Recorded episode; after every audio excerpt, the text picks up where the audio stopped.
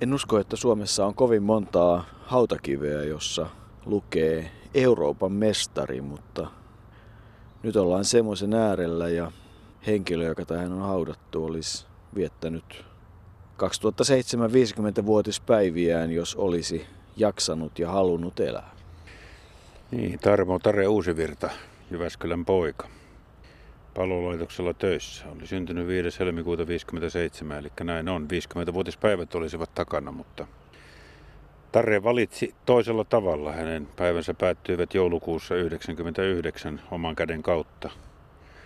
Katkeroitunut, epäonnistunut urheilija, vaikka meritit ovat, niin kuin sanoit, kivessäkin lupee lukee Euroopan mestari.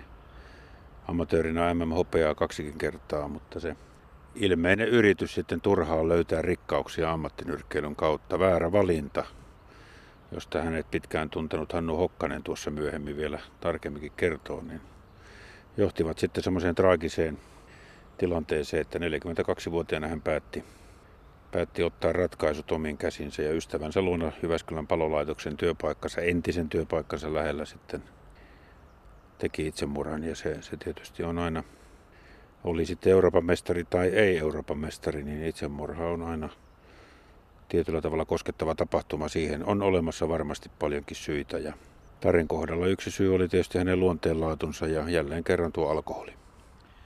Niin kuin Tarmo Uusivirtaa miettii ja sitä mihin hän on päätynyt ja sitä mitkä aiheuttivat nuo oli se, että mukana oli niitä, jotka eivät antaneet sitä oikeanlaista tukea. Oli paljon niitä, jotka aikaan saivat sitä oikeaa tukea, kuten Yrjö Sikiö, joka oli voimakkaasti mukana siinä, että Tarilla yleensä on tuo hautakivi ja että hänen nimensä on siihen hakattu, mutta kyllä Arto ei voi olla kuin murehtimatta sitä, että nuori mies, jolla on tulevaisuus edessään, lähtee ammattilaisuralle ja saa jopa 10 000 dollarin palkkio, mutta päättää päivänsä 400 000 markan veloissa, niin kuin Tare sanoo.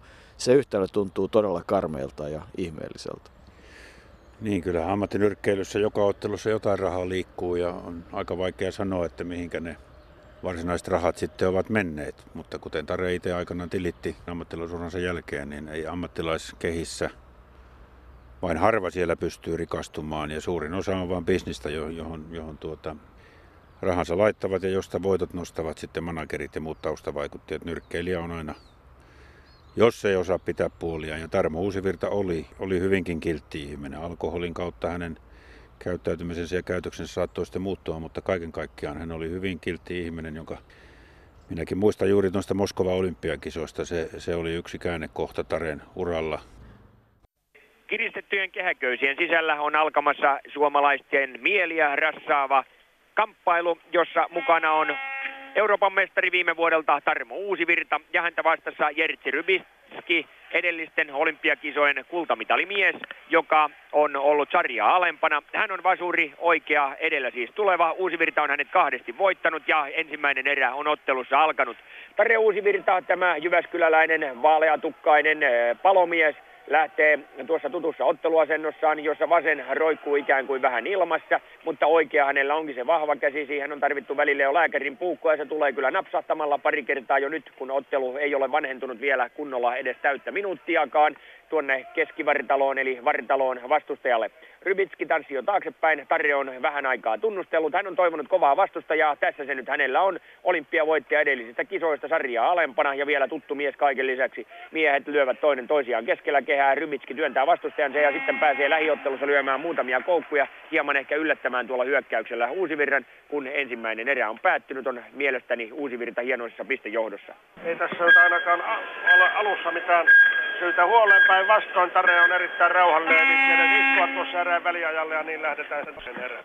Ja siinä puolalainen, joka on puolipäätä lyhyempi. Tarehan on 182 senttinen. Tarmo oikealta ristimä nimeltään, siis Tarmo Huusivirta, lähtee heittämään vasentaan. Nyt korjaa Huusivirta suoriaustaan. Oikea sieltä tulee selvästi. Kyllä Rybitskillä on melkoinen arsenaali kuitenkin noita puolustuslyöntejä. Oikealla tulee nyt aika mojoavasti poskipäähänkin tuosta. Sitten Tarre vetää oikealla vartaloon, lyö vasemmalla kahdesti ohi ja nenänvarsi on siellä Tarrellakin punottaa pikkaisen siinä ilmaiseksi. Tämä homma ei kyllä tule. Sitten tulee vasen pitkä, menee Rybitskin äh, vartaloon siinä. Rybitski menee vähän taaksepäin. Oikea sen sijaan tavoittaa Uusivirran poskipään ja äh, Tarmo Uusivirta joutuu menemään taaksepäin vain hetken. Sitten hän tulee päälle, lyö vasemmalla, hyppää vasempansa perään, lyö oikealla ohi. Kaikki ovat vähän tuollaista pikkaisen huolimatonta työskentelyä ja puolalaisten huutokuoro mättää huutoa sitten Rybitskille, joka tanssii alta ja Tarmo Uusivirta, joka lyö oikealla ohi. Rybitski on selvästi saanut määräyksen juosta huomattavasti kovemmin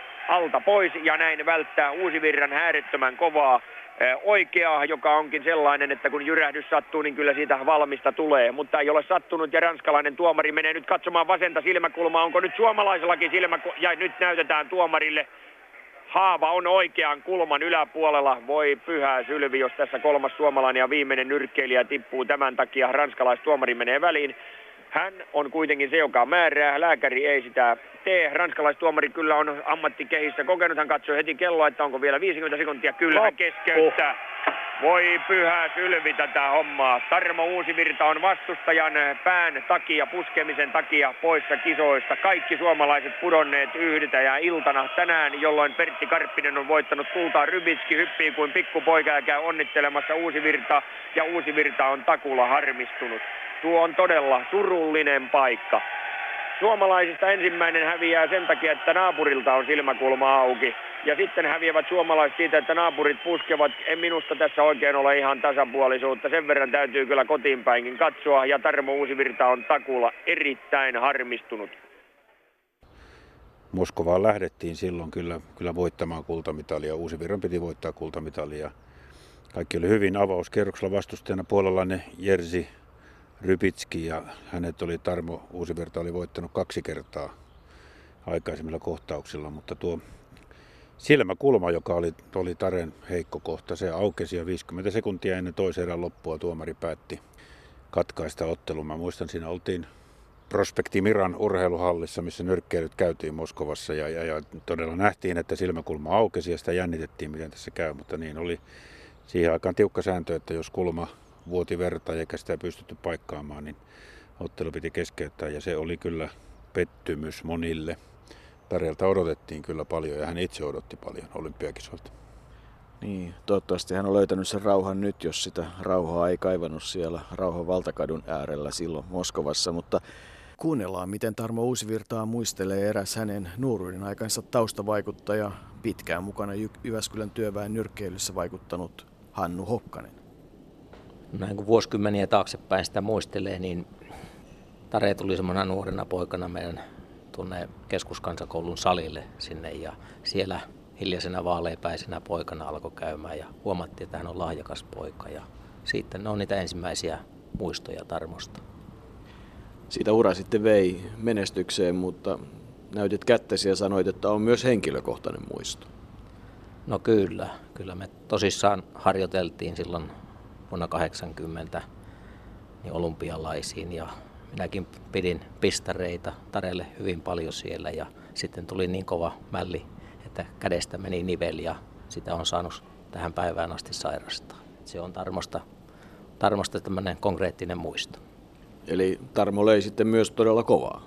Tarmo löi, löi kovaa ja sehän oli tarkoituskin, että, että siinä on se itse tietää miltä se tuntuu. Millainen muisto oli sitten Moskova?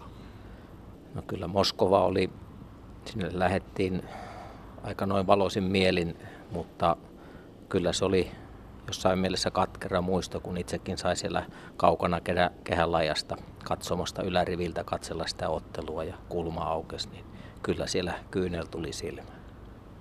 Vaikea paikka kaiken kaikkiaan isojen satsausten jälkeen siinä vaiheessa oli sitten semmoinen vaihe Tarmo Uusivira uralla, että, että amatööriksi vai ammattilaiseksi. Hän valitti ammattilaisuran, mutta toinenkin vaihtoehto oli olemassa.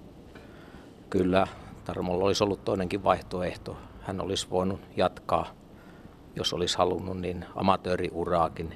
Ja sitten se ammatillinen puoli, että kyllä hänelle, minäkin henkilökohtaisesti monta kertaa puhuin hänelle, että kouluta itseesi ja siirry niin kuin sinne työelämän puoleen ja hänellä olisi ollut hyvät mahdollisuudet myös tämmöisenä yhteiskunnallisena vaikuttajana ja olla esimerkiksi politiikassa mukana, mutta Tarmo valitsi tämän ammattilaisulan ja näin jälkeenpäin ajatellen, niin se oli sellainen ikävä, ikävä asia. No sitten hänen loppuvaiheessa on semmoista surullista historiaa, sekä henkilöhistoriaa että tietyllä tavalla urheiluhistoriaa. Millaiset on sitten viimeiset muistot Tarmo Uusivirrasta? No aivan, aivan viimeinen muisto on, olimme tuolla vaimon kanssa Kyllön terveysaseman pihalla ja Tarmo oli siellä ambulanssin kanssa ja siellä tuli vastaan ja vaimo halas niin kuin melkein joka kerta kun tavattiin tuolla pitkien poissaolojen jälkeen, niin halasi siellä. Ja siinä on viimeinen muisto ja kyllä Tarmo jäi semmoisena sydämellisenä, hyvänä ihmisenä, semmoisella sympaattisena ihmisenä aina mieleen. Ja kyllä Tarmon poislähtö, niin kyllä se koski aika iso ystäväpiiriä. Millainen luonne Tarmo Uusivirta oli? Tarmo oli, hän oli jollakin tavalla kahdenlainen luonne minun mielestäni, että itse harjoittelijana hän oli erittäin sellainen määrätietoinen. Hän jopa ärähti meille hyvinkin tutulle jopa valmentajille siitä, että hän halusi viedä sen ohjelmansa läpi, mutta sitten taas oli tämä heikko puoli, että hän sortui näihin niin sanottuin olalle taputtelijoihin, että ei ehkä tarpeeksi kuunnellut sellaista järkipuhetta, vaan, vaan oli vähän hiukan toisten, toisten vietävissä.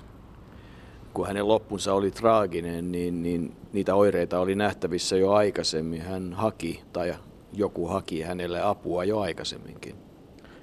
Kyllä, Tarmolla oli näitä ongelmia ja niihin yritettiin löytää ratkaisua ja tämä lähipiirit, jotka hänen kanssaan oli niin kuin hyvässä mielessä tekemisissä, niin yrittävät ohjata, mutta ne pahat voimat veivät sitten.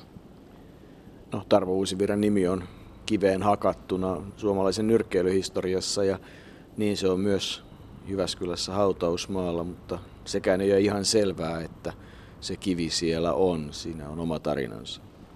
Kyllä, siinä neuvoteltiin pitkään siitä, tai ei niinkään pitkään, mutta tässä esille tuli, että Tarmolle täytyy saada, hän on merkki-ihminen, niin jonkunlainen pysyvä muisto hautausmaalle. Ja näin voi sanoa, että me Sikiön Yrjön kanssa se sinne junailtiin, Yrjö hankki kiveä ja minä kaupungin kautta sitten rahoitusta tähän ja saimme, kaupunginjohtaja oli lomalla, niin apulaiskaupunginjohtaja kuittasi laskun, että saimme Tarmolle kiven ja nyt se on siellä ja pysyvänä muistona Tarmosta.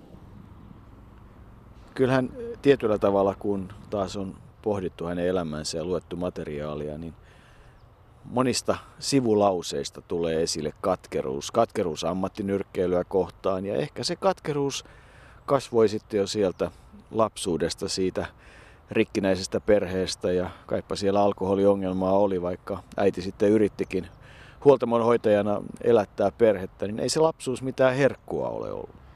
Ei, Tarjahan syntyi Säynätsalossa, joka pitkään oli, puhuttiin Suomen punaisin kunta, eli todellisessa työväen miljöissä. Nyrkkeilyhän aloitti kyllä Jyväskylän nyrkkeilijöissä äh, SVOLan seurassa, mutta siitä sitten muutaman vuoden kuluttua siirtyi jo Jyväskylän työväen nyrkkeilijöihin, kun Yrjö Sikiö näki, että siinä pojassa on lahjakkuutta. Tosiaan kaksivuotiaana, kun Tarmo oli kaksivuotias tai Tare, Tareksi kutsun häntä sen takia, että tietyllä tavalla tunnen hänet Jyväskyläläisenä ja hän tuntuu läheisemmältä kuin monet muut, joita tässäkin sarjassa olemme tavanneet kivien äärellä niin kaksivuotiaana, kun Tari oli kaksivuotias, niin isänsä jätti hänet. Sitten kun Tarille tuli tuota amatöörinyrkkeilyn menestystä, niin isäkin sitten ilmestyi kuvioihin, kuten aina on ollut, joten tuskin siinä kuitenkaan paljon pystyttiin mitään paikkaamaan.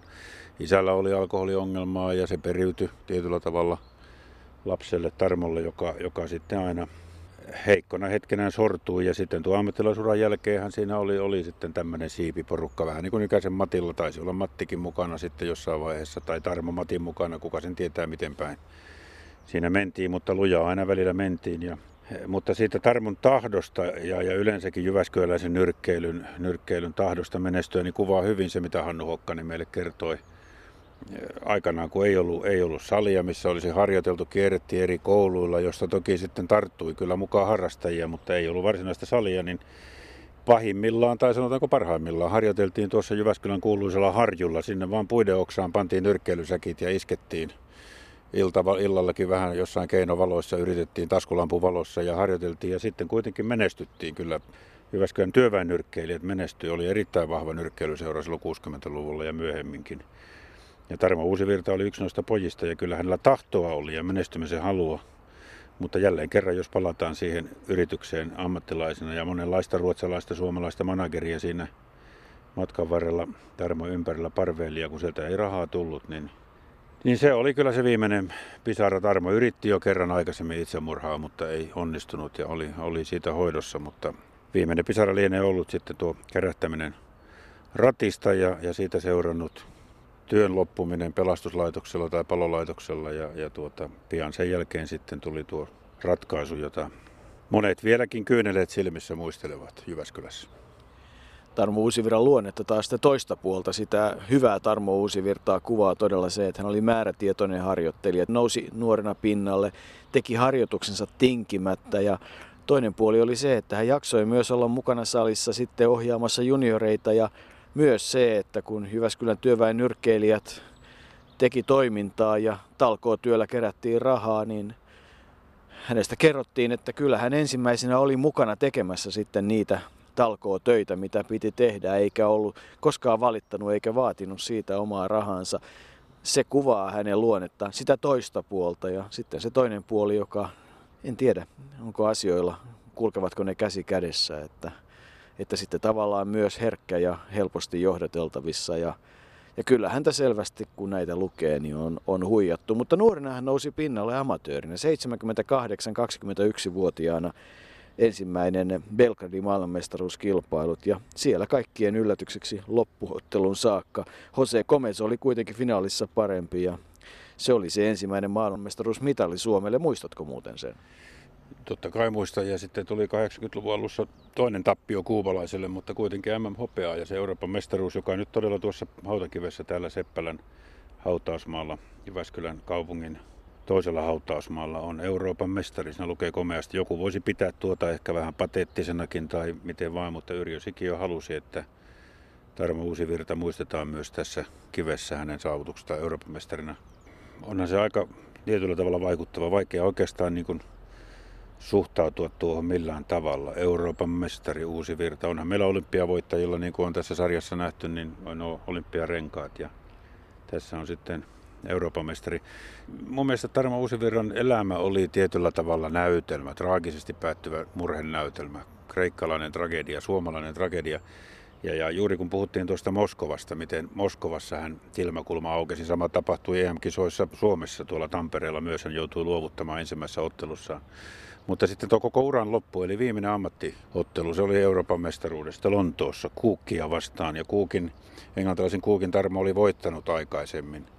Ja tuossakin ottelussa kolmannessa erässä Britti oli hyvin lähellä tyrmäystä, eli oli Tarmo Uusivirta oli karvan päässä oikeastaan, muutama iskun päässä Euroopan mestaruudesta, ammattilaisten Euroopan mestaruudesta, mutta tuota, Kuuk selvisi siitä ja sitten, sitten Uusivirran kunto ei vaan kestänyt ja ja, ja, ja tuon tragedian kuuluu se, että kaikkien yllätykseksi uusi virta vaan seitsemännessä erässä nosti kätensä pystyy marssinurkkaan ja, ja lopetti siihen Euroopan mestaruusottelun. Se ei ollut hänen viimeinen ammattilaisottelunsa, vaan hän kävi vielä yhden ottelun sitten ja voitti heikomman vastustajan seuraavan vuoden alussa ja, ja päätti näin voittoon uransa ja tiesi jo siinä ottelussa, että se on viimeinen ottelu, mutta tuokin jäi niin karvan päähän sitten se ammattilaisten Euroopan mestaruus ja, ja hyvin näytelmällisellä, hyvin, hyvin oudolla tavalla. Niin siihen liittyy vielä taustalle se tarina, että kun hän oli harjoitellut pitkään hyvin, niin sitten tuli yllättäen polvivamma tai loukkaantuminen, joka sitten keskeytti harjoittelua, mutta henkilenkin hän vei määrätysti loppuun, kun oli päättänyt, mutta pohjakunto ei kestänyt ja hän ei yksinkertaisesti jaksanut viedä sitäkään ottelua läpi. Tarmo Uusiviralla olisi ollut varmasti erinomainen mahdollisuus hyvään amatööriuraan ja esimerkiksi Los Angelesiin. Ja niin kuin itse asiassa hänestä sanotaan ja Hannu Hokkanenkin toteaa, että olisi mahdollista, että hän olisi tehnyt ehkä paljon paremman ratkaisun, kun olisi pysynyt amatöörinä sekä taloudellisesti että uransa kannalta ja olisi ollut mahdollisuus yhteiskunnalliseksi vaikuttajaksi. Hän oli SKDLn listoilla presidentin valitsijamiesvaaleissa, eli tietyllä tavalla toisenlainen uusi virta saattaisi tänä päivänä olla aikamoinen vaikuttaja ja vielä sieltä nimenomaan köyhien olojen kautta ja vaikean lajin kautta ja hyvä esikuva. Hän vaan päätti sitten toisin. Niin, toisenlainen elämä on valintoja täynnä ja, ja tuota, niitä valintoja ei sitten voi paljon peruuttaa, kun ne on kerran tehnyt.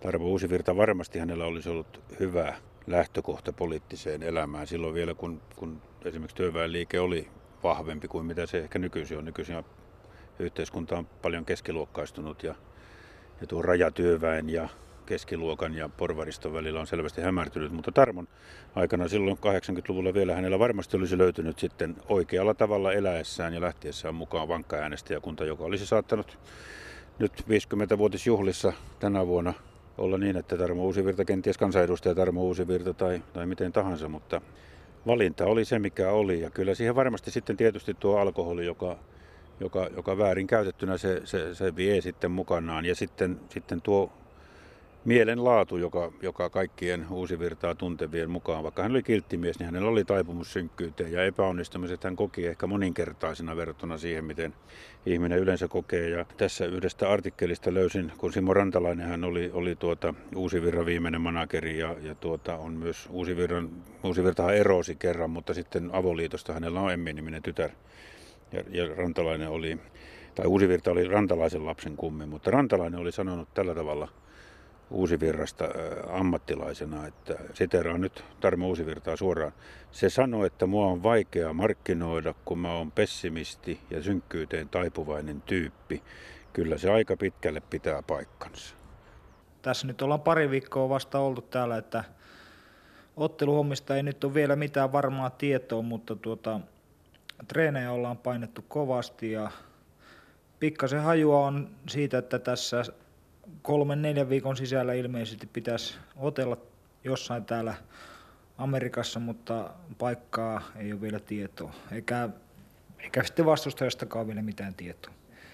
On niin semmoinen tunne koko ajan ollut, että olisi parempaankin pystynyt, varsinkin tässä ammattilaishommassa, ja tuota, mutta taustatekijät on ollut sellaiset, että ei ole niin päässyt oikein itseensä toteuttaa parhaalla mahdollisella tavalla, ja mutta nyt on avautunut sellainen mahdollisuus, että mä uskon, että täällä on kuitenkin edelleen iästä huolimatta mulla on mahdollisuus niin näyttää jotain ja nyt mä niin rutistan viimeisen kerran ja katsotaan mitä tapahtuu. Mulla oli tavoitteena alun perin amatööriuralla niin se olympiavoitto ja tuota, tietenkin jonkunlaista palsamia haavoille sitten nämä maailmanmestaruushopeet ja Euroopan mestaruus oli, mutta mutta se semmoinen niin kun varsinainen, varsinainen näyttö ja läpilyönti jäi tekemättä. Ja tuota, silloin kun mä lähdin ammattilaisiksi, niin mä sain hirveän hyvän sopimuksen. Tämä sopimuspaperi, mihin mä nimeni kirjoitin, niin oli hyvä, mutta se ei koskaan toteutunut. Ja sitten mulle tuli semmoinen kierre, että mä niin jouduin näyttääkseni, että olen nyrkkeilijä, niin jouduin ottelemaan vähän sellaisissa olosuhteissa, että tuota, ne ei ollut hyvät ja, ja sen takia tämä ura on ollut vähän sellainen niin kuin enemmänkin alaspäin menevä. Joskus ollut pikkasta ylämäkeen, mutta tämä on ollut vähän semmoinen surkuhupa se koko homma, että kyllä siihen niin kuin toivottavasti täällä tulisi jonkunlainen muutos. Alun mä tietenkin olen ammattilaisessa lähtenyt sen takia, että mä haen sitä rahaa ja tuota, kyllä se sama motiivi on edelleenkin. Joskin mulla on todella myös semmoinen näyttämisen halu, että mä haluan näyttää, että mä olen vielä edelleen nyrkkeilijä, joka pystyy viemään suomalaista nyrkkeilykulttuuria eteenpäin. Ja tuota, mun mielestä siinä ei ole mitään ristiriitaa, että vaikka mä nyt olen TULn seurasta lähtenyt eteenpäin menemään ja siirtynyt ammattilais, niin en näe siinä mitään ristiriitaa tähän ammattinyrkkeilyyn. Valtaosa suomalaista ammattinyrkkeilijöistä, jotka nyt on jollain tavalla menestynyt maailmalla, ne on ollut teuleläisiä ennen ja toivoisin, että pystyisin itsekin vielä menestymään tässä hommassa. Ja tällä hetkellä mulla on siinä mielessä hyvät, hyvät lähtökohdat, että mä käsittääkseni olen pääsemässä aika hyvin käsiin tämä nimi Anselo Dandi, jonka kanssa nyt ollaan jonkun verran ollut, oltu yhteydessä, niin on kyllä maailmankuulu nyrkkeilymanakeri, promottori, joka varmaan pystyy, jos hän haluaa, niin auttamaan meikäläistäkin. Tämmöinen lähempi, lähempi apu vielä, niin täytyy sanoa, että Osku Kanerva on tehnyt hyvin paljon mun eteen jo ihan nyt näiden muutaman ensimmäisen viikon aikana, että en olisi koskaan päässyt varmaan kontaktiin esimerkiksi Angelo, Angelo Dandin kanssa, ellei Osku olisi ollut jo aikaisemmin avannut kanavia siihen suuntaan. Ristiriitainen persoona, varmasti omaa ristiriitansa hän kävi myös siinä, että nautittuaan huimasti olosta Kuubassa maailman nuorisojan ylioppilaiden festivaalilla silloin parikymmentä kesäisenä ennen kuin se aivan huippu tuli. Ja sitten kuitenkin ammattilaiseksi Yhdysvaltoihin, Angelo Dundeen oppeihin ja sinne, jossa hän ei sitten selvästi viihtynyt ja koki ristiriitaa, sanoi, että ehkä sinne nyrkkeilijäksi ei kuitenkaan koskaan sinne lomalle tai asumaan, niin hän, hän joutui käymään tämmöistä ehkä jopa ideologista ristiriitaa ja sitten tämmöistä ajatuksellista ristiriitaa yhtä aikaa hakea isoa rahaa ja rikkautta ammattilaiskehistä markkinavoimien kautta, mutta toisaalta se toinen Tarmo Uusivirta, joka oli tottunut tämmöiseen äh, tavallaan talkootyöhön ja toisenlaiseen yhteiskuntaan, nämä kun kohtaa, niin siinä kyllä ihminen on vaikeassa tilanteessa. Ja se Amerikkaan lähtö oli sikälikin merkittävä, että se lopullisesti pisti välit poikki Yrjö Sikiön, joka oli hänen isähahmonsa ollut kaiken aikaa ja, ja, ja valmentaja ja tuki. Ja Yrjö Sikiöllä olisi ollut toisenlaiset suhteet USAhan, mutta Tarmo Uusivirta valitsi toisen ja siinä vaiheessa nuo välit menivät poikki. Siinä on vähän samankaltaista meininkiä kuin oli Matti Nykäsen ja, ja Matti Pullin välillä, eli, eli välit menivät tietyllä tavalla poikki sitten siinä vaiheessa, kun urheilija ikään kuin karkasi sekä muiden että omista käsistään. Ihan, ihan varmasti siinä oli tällaistakin ja, ja sekin oli merkityksellistä, mutta oli hienoa kuulla, että Yrjö Sikiö, joka, joka sitten kuitenkin Tarea tuki ja, ja seurasi vuositolkulla, on ollut mukana tämän hautakiven saamisessa. Siinähän meni vuoden päivät ennen kuin Tarmo Uusivirralle saatiin hautakivi tänne Seppälä hautausmaalle. Sitä ennen hauta oli ilman kiveä ja, ja ei ollut kenelläkään oikein rahaa, mutta se saatiin sitten kaupungin ja ennen kaikkea Syrjö Sikiön ja Hannu Hokkasen yhteistyöllä saatiin, kuten Hokkanen itse haastattelussaan kertoo. Kun Tarvo Uusiira elämää miettii nyt, kun se valkenee tässä kiven äärellä, sinänsä kauniin kiven, jossa aurinko on laskemassa – varmasti keskisuomalaisen järven taakse ja jossa sitten kuullatuin kirjaimin on Euroopan mestari Uusivirta Tarmo Tapani. Niin tulee miettineeksi, että hän oli ilma isää, hän oli pieni poika. Ehkä Tarmo Uusivirta konkreettisesti olisi sellainen henkilö, joka olisi tarvinnut jonkun vahvan ihmisen, joka olisi selvästi vienyt häntä ja ohjannut jollakin valtuudella tai, tai voimalla eteenpäin. Ja yritti, monet muut yrittivät, mutta heillä ei tainnut olla sitä kompetenssia tai sitä mahdollisuutta. Niin ja kuten tuossa äsken sanottiin, niin joskus on tehtävä on vaan mahdoton. Se on ylivoimainen. Urheilija karkaa omistakin käsistään ja se, mä luulen, että Arto Tolsassa oli samantapaisia piirteitä. Lähestulkoon samanikäisenä 44-vuotiaana Arto Tolsa lähti täältä Tare 42-vuotiaana Arto Tolsa katkeroiduttaan heitti kaikki palkintonsa ikkunasta ulos. Tarmo Uusivirta, kun tuli avioerot ja tuli muutto, niin pani kaikki arvokkaat kristallit ja kaikki palkinnot, joita ei ollut vähän. Muovisäkki ja kärräsi varmaan Ronimäen kaatopaikalle. Se, se osoitti sitä, että ei ihmisellä enää ollut kyllä elämä käsissään. Kaik, kaikki oli niin kuin selvästi jo menetetty ja, ja, ja ilmeisen vaikeaa on sitten edes ammattiauttajan, puhumattakaan ystävästä, päästä enää mukaan siihen kyytiin, jolloin, jos, jos ollaan jo noin kovassa vauhdissa alamäessä. Niin ja kun talous ahdistaa, ihmissuhteet on mennyt, niin kyllä siinä ihminen kovilla on. Voi kun niitä kohtaloita ei näkyisi kovin paljon. Ehkä niistä voi myös jotain oppia, mutta yhtä kaikki Tarmo Uusivirta on kiveen hakattuna Seppälän hautausmaalla Euroopan mestari.